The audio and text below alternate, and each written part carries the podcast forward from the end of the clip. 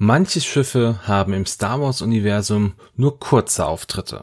Und das Schiff dieser Folge ist eins davon. Hi, ich bin Dennis von den Raccoon Specialists und ich freue mich auch heute, euch wieder hier begrüßen zu dürfen zu X-Wing Who is Who.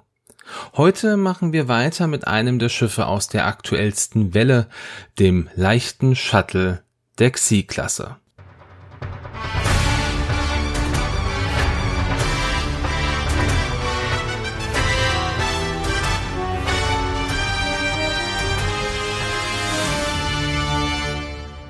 Das leichte Shuttle der Xi-Klasse war eines der kleinen Transportschiffe der ersten Ordnung circa 34 Jahre nach der Schlacht von Yavin. Neben dem primären Job, Offiziere und anderes Personal zu transportieren, wurden auch Ausrüstungen und Waffen mit diesem Shuttle an die verschiedensten Brennpunkte in der Galaxie gebracht. Gebaut wurde es wie im Grunde alle Schiffe der ersten Ordnung durch die Sienna James Flottensysteme und es war mit seinen 11 Metern 84 Länge, einer Breite von 22,87 und einer Höhe von 18 Metern 31 doch wesentlich kleiner als der große Bruder, das Y-Shuttle. Die Besonderheit dieses Schiffes war es, dass es nur zwei leichte Laserkanonen an der Front hatte und die Schildleistung etwa die eines TIE Fighters der ersten Ordnung entsprach. Es war also primär auf eine unterstützende Jägereskorte angewiesen, wenn es sich durch feindliches Territorium bewegte. Es konnte von nur einem Piloten geflogen werden, es wurde aber ein Co-Pilot empfohlen und es konnte bis zu sechs Passagiere mit sich führen, was bei der Schiffsgröße durchaus passend war. Der in der chronologischen Reihenfolge erste Auftritt war im Comic Poe Dameron Nummer 19 von 2017. Auf dieses Comic werde ich im Zuge dieser Folge noch einmal eingehen, da es was mit den Piloten des Shuttles zu tun hat.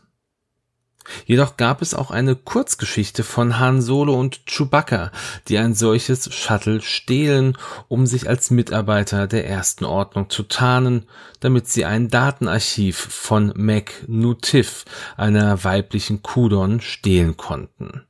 Sie hatten Erfolg und konnten das Datenarchiv an Poe Dameron übergeben. Diese Geschichte kann man in Poe Dameron Annual Nummer 2 von 2018 nachlesen. Die meisten von uns kennen diese Shuttle aber aus einer Szene, in der es nicht mal mit der ersten Ordnung direkt viel zu tun hatte. Bei ihrer Flucht von der Supremacy mussten Finn, Rose und BB-8 auf ein Shuttle dieser Bauart zurückgreifen, weil es das einzige war, welches beide Menschen und den Druiden transportieren konnte.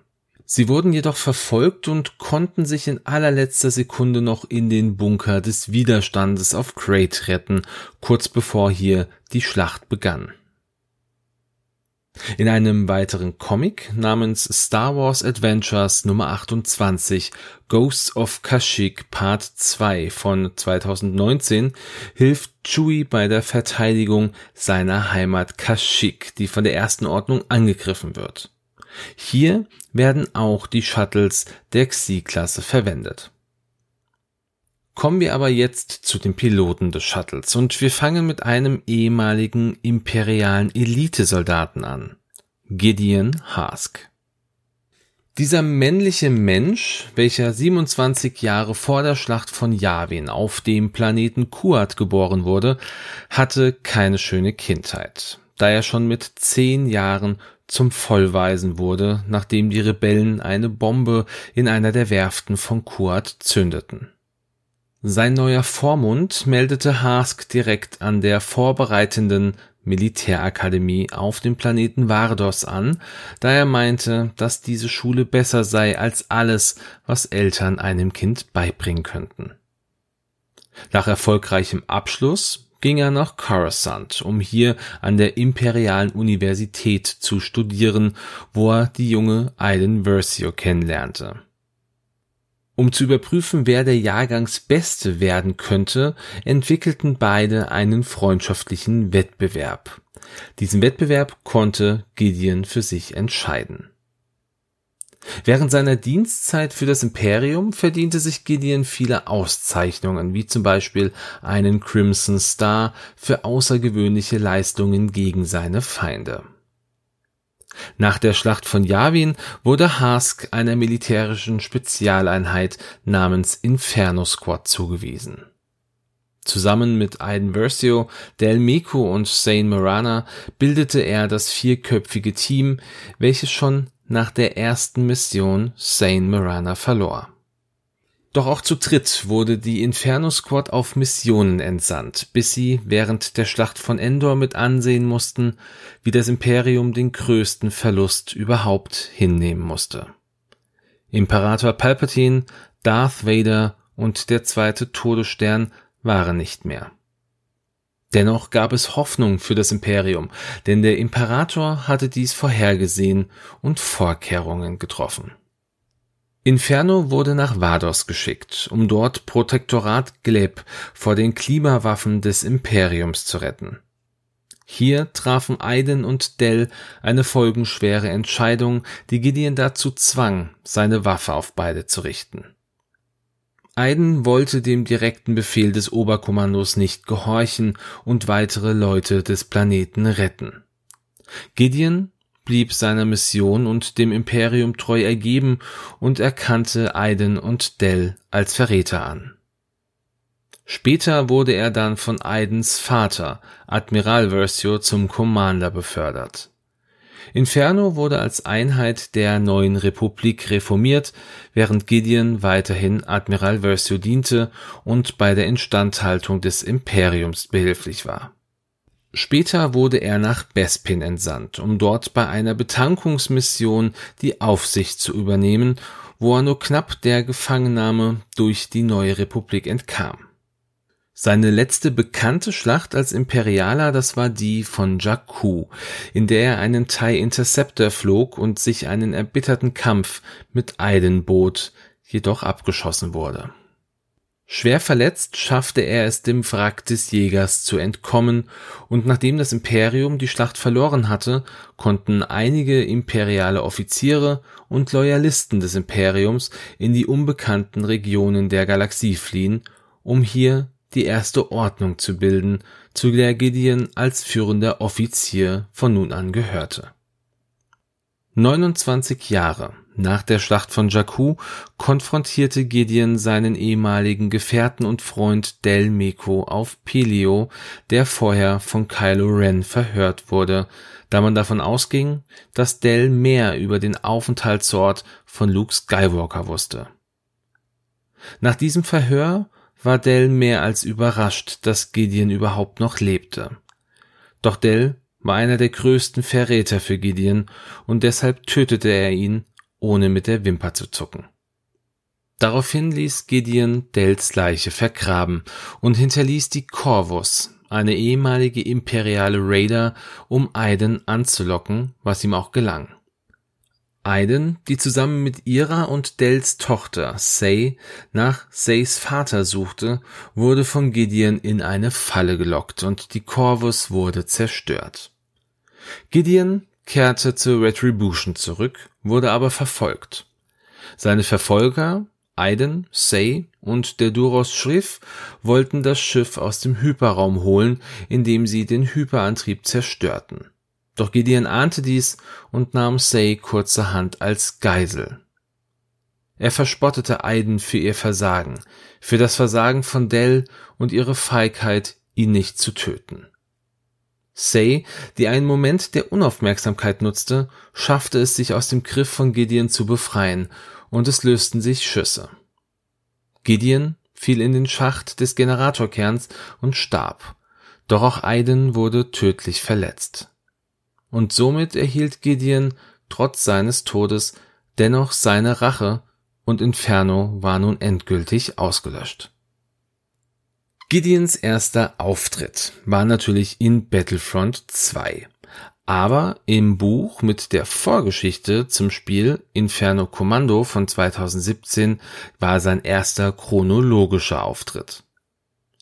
Eine Erwähnung findet Gideon auch im aktuellen Star Wars Spiel Squadrons. Hier kann man für seine TIEs ein Hologramm mit dem Namen Special Forces Pilot freischalten, welches Gideon als Sinnbild für Loyalität gegenüber dem Imperium zeigt. Schauen wir auch noch auf seine Fähigkeit, die da heißt. Solange du oder ein befreundetes kleines Schiff in Reichweite 0 bis 2 einen Primärangriff gegen einen beschädigten Verteidiger durchführt, falls der Angreifer zwei oder weniger Angriffswürfel geworfen hat, darf er einen Anstrengungsmarker erhalten, um einen zusätzlichen Angriffswürfel zu werfen. Diese Fähigkeit ähnelt seiner imperialen Fähigkeit, nur dass er besser geworden ist und als Commander er seine Begleiter unterstützen kann. Jedoch ist dies nicht immer einfach und es erfordert viel Kraft und Anstrengung. Kommen wir jetzt zu einem, den wir bisher noch nicht im Spiel gesehen haben, und zwar zu Agent Terex. Terex war ein männlicher Mensch, der schon während der Zeit des Imperiums im Dienste dessen stand. Hier diente er als Sturmtruppler mit der Bezeichnung TK-603. Leider ist über seine Zeit vor seinem imperialen Dienst bisher nichts bekannt. In der frühesten Geschichte, die wir von ihm kennen, diente er in den letzten Jahren des Imperiums auf der imperialen Werft von Rothana. Hier wurde er aber während der Schlacht von Jakku von seinem Posten abgezogen und einem Trupp zugewiesen, dem befohlen wurde, bis zum letzten Mann zu kämpfen, obwohl klar war, dass das Imperium diese Schlacht und somit den Krieg verloren hatte. Zusammen mit einem anderen Sturmtruppler mit der Bezeichnung TK-605 entflohen sie diesem Befehl und wurden zu freien, wenn auch flüchtenden Menschen. Beide lebten für circa ein Jahr auf Jakku und bauten dort die Aglis, also Schiffe, die aus den Resten von imperialen Läufern und Jägern gebaut wurden.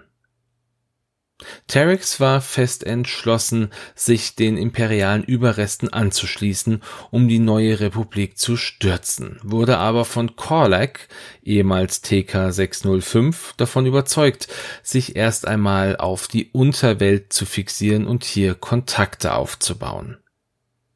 Später, also wie gesagt, circa ein Jahr nach der Schlacht von Jakku, verließen beide Jakku. Zusammen mit zwei Piratinnen planten Terex und Korlak die Schiffswerften von Rothana einzunehmen, um dort eine neue imperiale Flotte aufzubauen. Das war zumindest der Plan, den Terex kannte. Doch der Plan von Korlak und den Piraten war ein anderer, und sie wollten Terex töten, wenn sich dieser am Ende nicht anschließen wollte. Terex aber bekam Wind von der Sache und tötete die Piraten sowie Korlak früher. Daraufhin erkannte er aber, dass das Imperium endgültig verloren war und stieg zum Verbrecherboss auf und wurde zum selbsternannten Lord General der Rank-Piraten. Nachdem nun einige Jahre verstrichen, wurde Terex auf eine aufkeimende erste Ordnung aufmerksam gemacht und trat dieser auch direkt bei. Ohne viel Aufwand wurde er hier zum Agenten der ersten Ordnung ernannt und übergab seine Organisation, die Rank-Piraten, an seine ehemals rechte Hand. Obwohl er als vollwertiges Mitglied in der ersten Ordnung aufgenommen wurde, verachteten ihn einige Offiziere, wie zum Beispiel Captain Phasma, da er keine reine Weste hatte, sondern mittlerweile eine kriminelle Vergangenheit. Terex arbeitete also für das Sicherheitsbüro der Ersten Ordnung und hatte auch einen weit gestreuten Spionagering, der aus Personen bestand, deren Angehörige er und die Erste Ordnung als Geisel hielten. Er hatte auch Spione, die die berühmte schwarze Staffel des Widerstands ausspionierten und ihn somit regelmäßig über deren Aktivitäten informierten. Diese Information nutzte Terex, um mehrere Male gegen Poe und seine Staffel vorzugehen, doch er wurde immer wieder zurückgeschlagen. Nach zwei gescheiterten Versuchen war Terex es leid zu verlieren und ging auf eine nicht autorisierte Mission. Er übernahm erneut das Kommando über die Rank-Piraten und versuchte ein weiteres Mal, diesmal aber ohne eine höhere Instanz, den Widerstand und Poe Dameron zu vernichten. Doch auch dieses Mal scheiterte er. Und die erste Ordnung, die von dieser Mission erfahren hatte, entsandte Commander Malarus, um Terex gefangen zu nehmen. Während eines Kampfes zwischen Terex und Poe vernichtete Malarus die Rank-Piraten und traf später auf Poe und Terex. Nachdem sie Poe klargemacht hatte, dass ihre Mission nur Terex und dessen Inhaftierung galt und nicht dem Widerstand, übergab Poe Terex an Malarus und diese nahm ihn mit auf einen Sternzerstörer der ersten Ordnung, wo er inhaftiert wurde. Er verlangte kurz darauf, Phasma zu sprechen und konnte diese überzeugen, wie wichtig er für die erste Ordnung ist und wie groß seine Loyalität. Um diese Loyalität aber zu gewährleisten, ließ Phasma ihm kybernetische Implantate einbauen und er wurde somit zu einer Art Cyborg. Und ab dann arbeitete er für Malaris, kämpfte aber immer wieder gegen die von der Kybernetik eingespeiste Programmierung. Seinen ersten Auftritt, den hatte Terex im Comic Poe Dameron Nummer 2 und sein letzter Auftritt war im Comic Poe Dameron Nummer 31, wobei er hier auch nur auf dem Cover abgebildet war. Schauen wir uns auch hier seine Fähigkeit als Pilot an. Aufbau. Nachdem die Streitkräfte platziert wurden, Wähle eine beliebige Anzahl an ausgerüsteten Illicit-Aufwertungen und rüste befreundete TIEs der Ersten Ordnung oder Special Forces TIEs mit ihnen aus. Jedem Schiff kann so nur ein Illicit zugeordnet werden. Spielende lege alle Illicit-Aufwertungen zurück zu ihrem ursprünglichen Schiff ja, und diese Fähigkeit zeigt, wie tief verankert er als Anführer der Rank-Piraten war. Er konnte somit sogar Thais ausstatten, wobei dies auch eventuell auf die Umbauten rund um seine Uglies zurückzuführen sein könnte. Ja, und jetzt kommen wir auch schon zum letzten Piloten beziehungsweise zur letzten Pilotin dieses Xi-Shuttles. Es geht um Commander Malaris.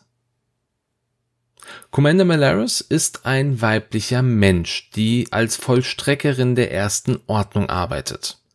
Über ihre Kindheit und Jugend ist bislang nichts bekannt und ihren ersten Auftritt hatte sie circa 34 Jahre nach der Schlacht von Yavin, nachdem Agent Tarek sich auf eine nicht autorisierte Mission begab, um den Widerstand auszulöschen. Malaris wurde von der ersten Ordnung entsandt, um Terex aufzuspüren, zu inhaftieren und seine Gefolgsleute auszuschalten. Sie hatte Terex quer durch die Galaxie auf einen Wüstenplaneten verfolgt. Hierher hatte Terex nämlich den Widerstandspiloten Poe Dameron verfolgt. Malaris gab den Befehl, die Rank-Piraten die Terex unterstanden, sowie die Schiffe im Orbit, die sogenannten Uglies, zu zerstören, was auch ohne viel Aufwand umgesetzt wurde. Danach flog sie auf die Oberfläche des Planeten und traf dort auf Terex und Poe, welcher Terex wohl geschlagen haben musste. Melaris und Poe verhandelten und sie machte ihm klar, dass es bei ihrer Mission nicht um den Widerstand, sondern lediglich um Terex ginge. Danach übergab Poe Terex und Malarus nahm ihn mit auf einen Sternzerstörer, um ihn dort zu inhaftieren.